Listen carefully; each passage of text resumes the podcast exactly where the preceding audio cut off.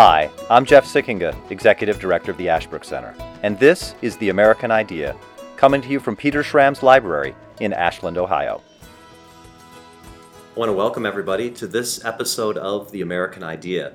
Very special episode today. We're joined by uh, Ken Starr, uh, who currently serves as of counsel for the Lanier Law Group and is a commentator for Fox News. Uh, and in fact, last evening uh, on the Ingraham Angle to, to talk uh, with his national audience.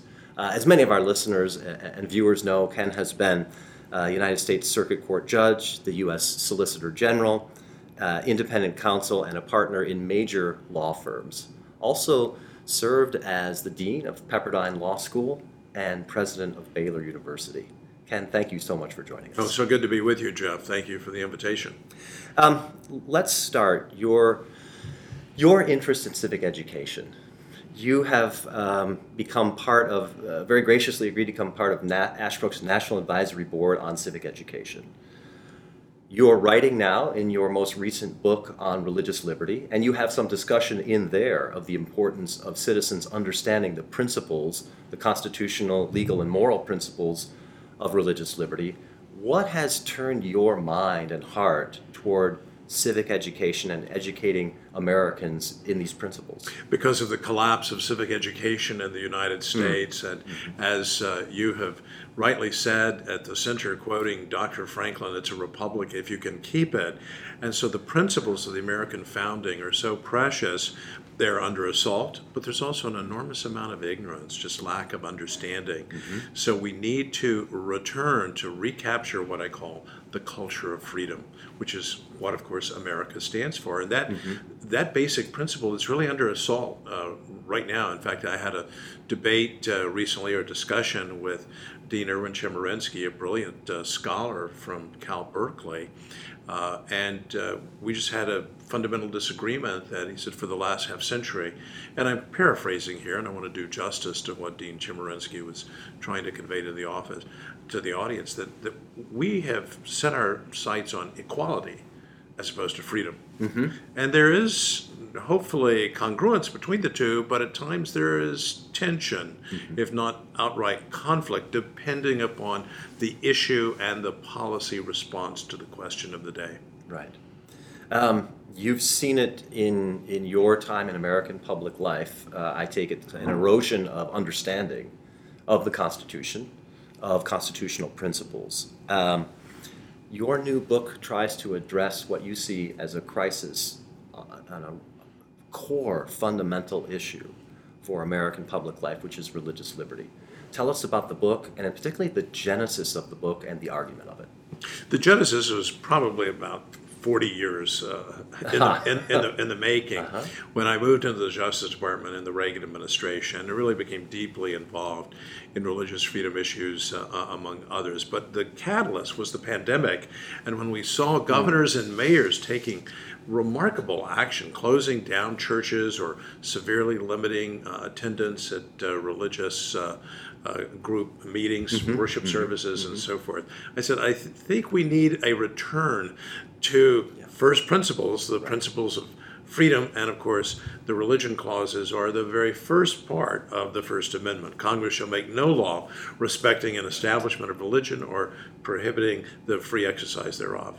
The book and the argument of the book, for our listeners who will not only want to get a copy and read it, give us a preview, the argument that you're making there that there needs to be an understanding of six great principles of religious liberty, such as freedom of conscience, and how freedom of conscience hmm. can, in fact, carry the day even when there are other very important values at stake. And so there's a clash of values. Mm-hmm. The idea of the autonomy the independence of religious institutions, including ah, right. the ability to hire and fire. Very important now, especially in the days when we're, of course, all sensitive to issues of discrimination and wiping out discrimination. But what happens when there's a conflict between civil rights laws mm-hmm. and religious uh, autonomy? And happily, part of the, my message in the book is the Supreme Court, time after time over the past 40 years, not always, but time after time, has been the friend of religious liberty, mm-hmm. including of religious institutions and churches and church leaders synagogues, mosques, they all need to be aware of these great principles that have been enduringly important in the American constitutional experience. Right. And that's interesting when you think about it because I think most people would think of religious liberty as an individual constitutional right. You're making the argument that it also applies to associations.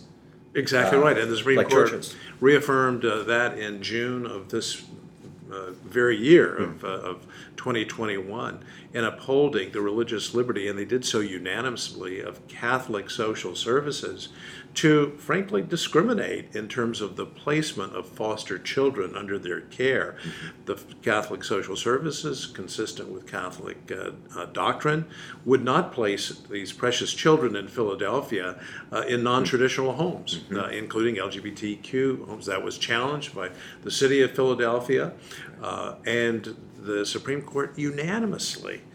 So, this is a very important principle of the ability of church institutions, to uh, religious institutions, to carry on their work. That, as you say, has become um, enshrined in American law. It has been at least embraced by the Supreme Court unanimously in this last term. As there's been a number of rulings over time. Scholar, some scholars have argued religious liberty is sort of on a win streak in the last few years on the Supreme Court level. Yet, as you argue in the book, we see local governments, state governments, uh, other uh, levels of society not quite understanding or appreciating the primary importance of religious liberty, both for individuals and associations. Why is that? Uh, the culture has shifted. Uh, I think the culture began shifting per, perhaps uh, during the Enlightenment, but mm-hmm. uh, I think American culture has taken a dramatic shift over the last 20 years, perhaps beginning with 9 11.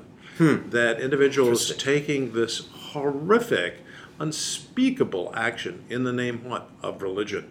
And there seemed to be an outpouring of interest in the new atheism and so forth. But i think there are a variety of cultural factors and one of them frankly is the idea of identity who is the individual and sexual identity gender identity and mm-hmm. so forth. These have been part of the forces the winds that have been blowing that have i think had an enormous uh, effect on well if you are uh, a religious person you're probably a bigot right? Ah, you engage in discrimination. You hurt Right. people.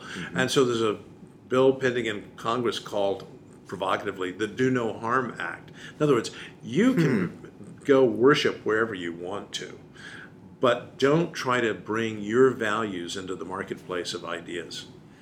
And this is we've we've sometimes heard this, and some of our listeners will be aware.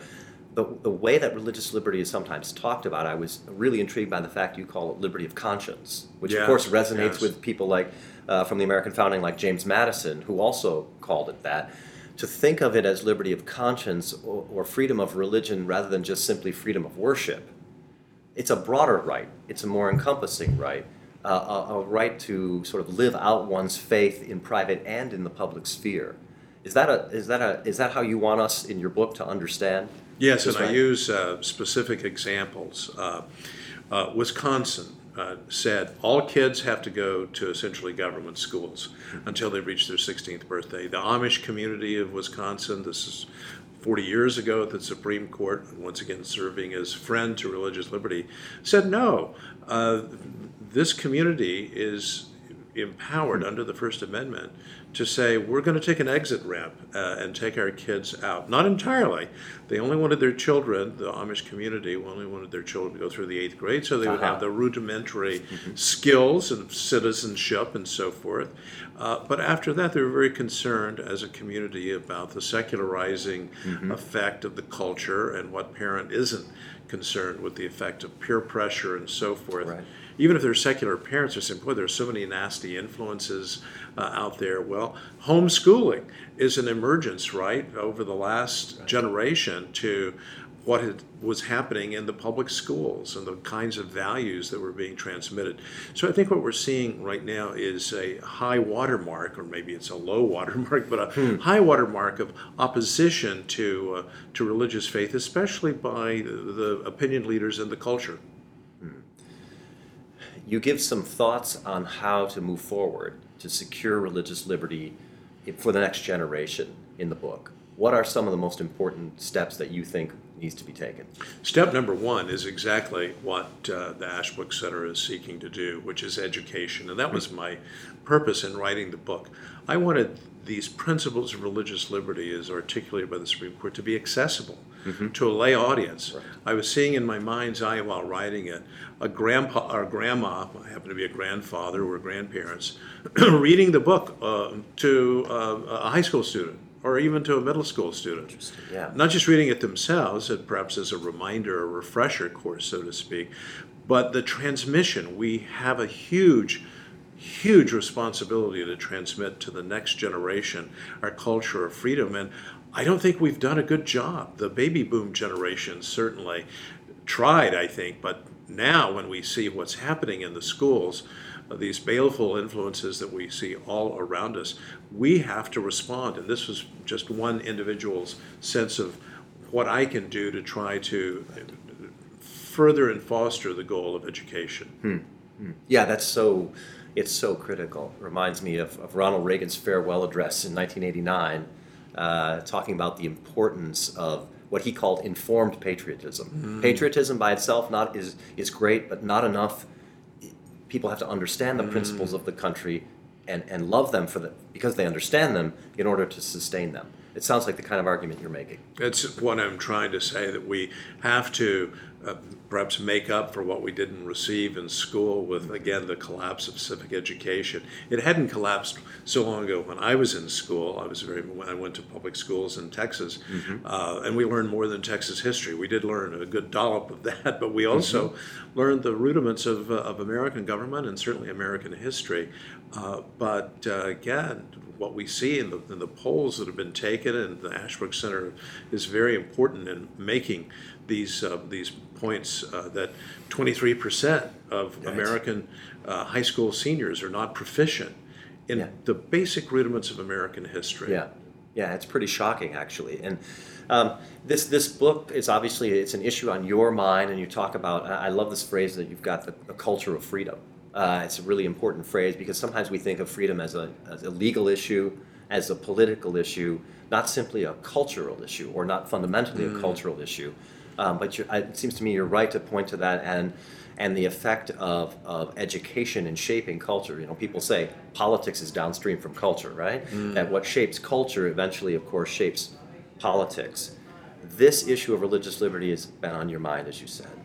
Um, is it one of the biggest challenges facing America today? Just, just take a step back for our mm. listeners more broadly.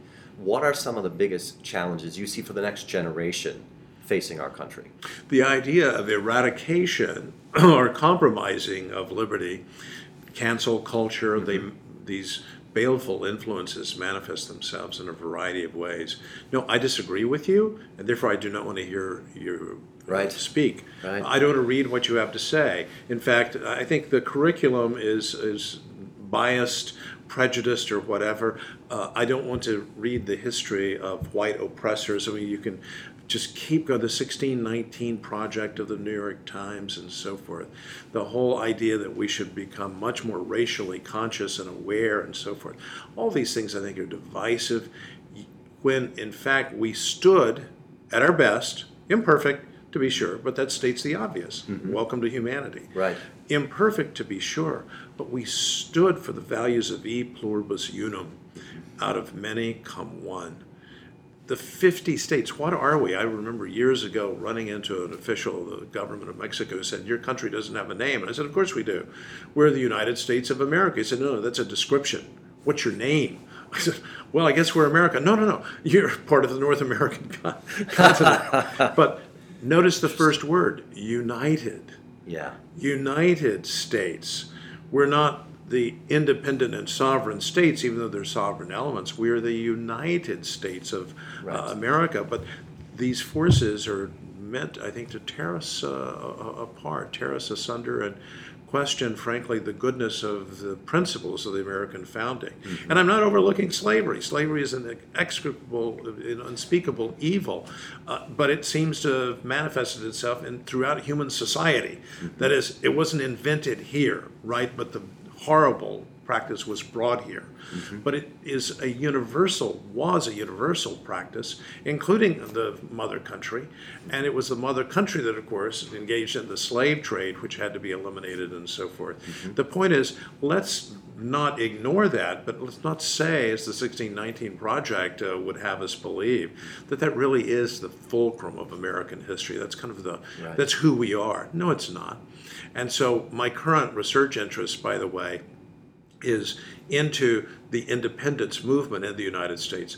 What was galvanizing these uh, patriots? Uh, and everything that I read, and I'm not a learned historian, I'm like others who read history and love history. Uh, one of the reasons I'm privileged to serve on the uh, uh, National Advisory Board. I love history and I love government and so forth, always wanting to learn more about it. And what do we learn at every turn? It was about freedom, Yeah. and it was about rule of law. It was about constitutionalism, and whether the British had violated the Parliament uh, with the acquiescence of King George had violated the British Constitution. These fundamental foundations, and it, in leading up to the Revolution, everyone talked constitutionalism. Right. Everyone talked about the Constitution, but they were talking about the Constitution of Great Britain and the Bill of Rights and so forth. That's who we are, mm-hmm. and it's one of the reasons that the preface to the preamble to America, it's a preface, but the preamble to America's Constitution talks about as the ultimate, the summum bonum is to secure the blessings of liberty Right. to ourselves and our posterity. Not the blessings of equality, but the blessings of liberty. Mm-hmm. Now, we want equal opportunity for all, but we want liberty, the freedom to innovate, the freedom to march to the beat of our own drummer. Whereas I think these cultural forces are saying, no, no, it's only my drummer. That's the only drum that gets to Yeah. make any noise. So you really see a great challenge for the next for the next generation of America, if I'm understanding your argument here, and it's a really interesting and provocative one. As sort of, can the, the, the principles that brought this country into being, uh, articulated in places like the Declaration of Independence, embodied in the Constitution, can we sustain our understanding of and attachment to those principles and remain united as one people? and to love these principles, not simply to understand them, but uh, as, as you say on the website, to have affection for these principles. Uh, and you don't have to lionize those. We were chatting offline about a particular teacher dismissing Abraham Lincoln, right, as a racist. Well, my word, see the fullness of the man, and Right. the fullness of the man, fairly viewed and reasonably viewed, is a, a, a great humanitarian who was opposed to the scourge of slavery and who was supportive of General Grant in the effort to bring uh, African American troops uh, into active service and to give them real responsibility and so forth. The Freedmen's Bureau, the appropriate treatment of the newly freed slaves and so forth. These were these were noble principles, uh, imperfect to be sure. Yeah. Your, uh, it's really amazing that you've, you've developed this passion. I suppose it connects in many ways to your previous work. You have been uh, a member, of course, you've been United States Solicitor General. I think argued over 30 cases in front of the Supreme Court. Yes, You have been on the bench itself. yes. From your time on the bench and arguing in front of the Supreme Court, what's your sense, and being dean of, a- of a very prominent law school, what's your sense now of the state of legal education, uh, of, of lawyers and judges' understanding of the Constitution? I think that uh, the legal profession has become, like so much of society, very politicized. Uh, I mentioned the Philadelphia case, and I'll just use this as an example. Instead of staying at a high level of generality, let's do a case study. The American Bar Association filed a friend of the court brief on behalf of the city of Philadelphia and against Catholic social services. And uh, again, the Supreme Court decided unanimously the other way. So it suggests that uh, the organized bar, and I'm a member of the American Bar Association, participates in its program. Uh, at least the leadership is really out of touch with mainstream constitutionalism. Right.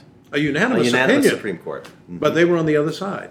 And why? Because I think the culture uh, war is not wanting to, in any way, countenance as they see it, quote, discrimination. When in fact, what Catholic social services were doing just to stay on it, because it's such a powerful, almost parable of the conflict that, that is raging in the United States, is we will place children in single family homes of LGBTQ stu- uh, uh, persons. Mm-hmm. We will place LGBTQ children. Mm-hmm. So it's not as if we say we're not going to serve everyone, but we can't, consistent with our Catholic teaching of two millennia, place them in non-traditional homes. We just can't do that. I mean, it, of, two-person homes. Mm-hmm. So, uh, but there it is. There is the legal education then lends itself into the American Bar Association and so forth. Mm-hmm. So uh, I think uh, much too much of legal education is, uh, is deeply politicized. Yeah. Uh, I guess on the other hand, the welcome news, at least for the federal judiciary and the Supreme Court, I think a lot of our listeners would, would think or wonder has there been a resurgence of constitutional, I'll call it constitutional conservatism, I don't know if that's the right word, originalism as a jurisprudence uh, and approach to understanding law and the Constitution. Intellectually, there seems to be have been some revival of that, and politically, we have a lot of, of very sound judges on the court now. What's your take on the state of, of originalism and, and in law and in jurisprudence? I think it's taken very seriously uh, across a wide spectrum of uh, judges and justices even justices who would say, I'm not an originalist or I'm a faint hearted originalist at best, nonetheless have great respect for the founding materials. Uh, you will see uh, the most liberal justices cite the Federalist Papers. Right. right? They mm-hmm. will just say, mm-hmm. well, look what Madison said in Federalist 51 or Hamilton said in Federalist 78. So I think it's very healthy as opposed to when I was clerking for Chief Justice uh, Warren Burger uh, many years ago, there was a huge uh, fight going on in the legal academy, and even judges became uh, involved uh, in it. And then it reached uh, the, the apogee, the apex in the Reagan administration. Right. Yeah. When now so long ago, originalism was dismissed as sort of a quirky, odd, unorthodox uh, not really respected train of thought. Uh, and so, too, the idea of the text of a statute passed by Congress, we now use the term textualism. We take this seriously. We don't just go running to legislative history to see what the sponsors said. Right. And, and these were, by the way, outgrowths, logical outgrowths of reflections on separation of powers. Hmm if you're talking about what the co-sponsor said, and so you give that meaning, well, wait, was that voice heard in the House of Representatives? Or vice versa. Right. Oh, was that voice heard by the president? Was the president tuning in? And so he said, Oh, that's what that means. Okay, bring me my signature pen. Uh-huh. or if that's what it means, I'm going to veto yeah. it, right? Yeah. So, the separation of powers, the idea of presentment, we got in some very bad habits in the 20th century, uh-huh. uh, constitutionally, not taking separation of powers seriously, not taking federalism seriously. Both those principles are taken very seriously. Welcome news. It is welcome, welcome news. Welcome news. Rediscovery. Right, right. Very welcome news. Now, um, we're seeing this play out, by the way, in the mandates. I mean, whatever one's position is on vaccinations, uh, I'm fully vac- vaccinated and uh, I have no moral, uh, religious objection to it. To me, it's just the right thing to do as a matter of uh, individual liberty mm-hmm. and, and, and, and, and, choice. But these mandates wildly exceed the, the Biden mandate. Uh, the OSHA mandate. I, in my judgment, wildly exceed Congress's authority, uh, uh, if, if Congress tried to do it, I think it would be a serious constitutional question on the Commerce Clause.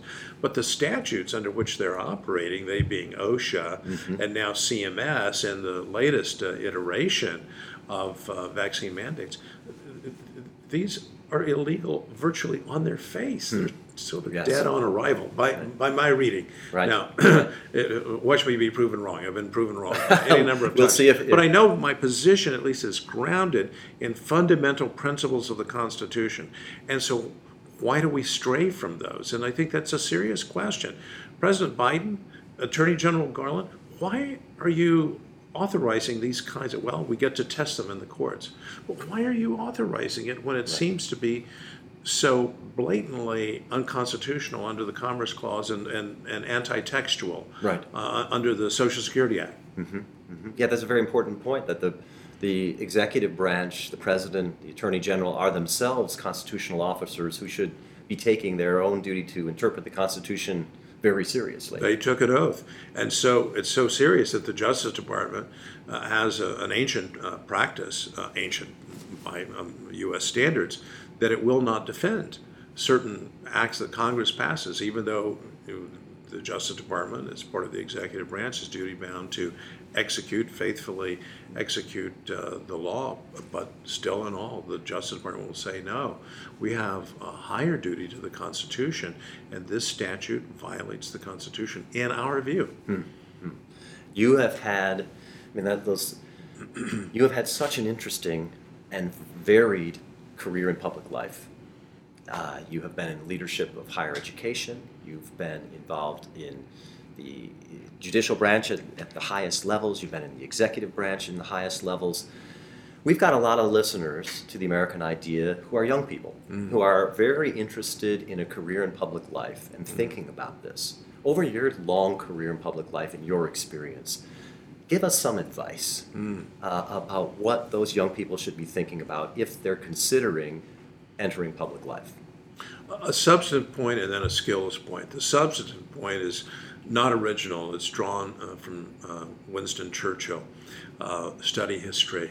Ah. And then he repeated I like the sound of that. study history uh, and keep studying history because it's this endlessly deep well of wisdom and, uh, and, and, and guidance.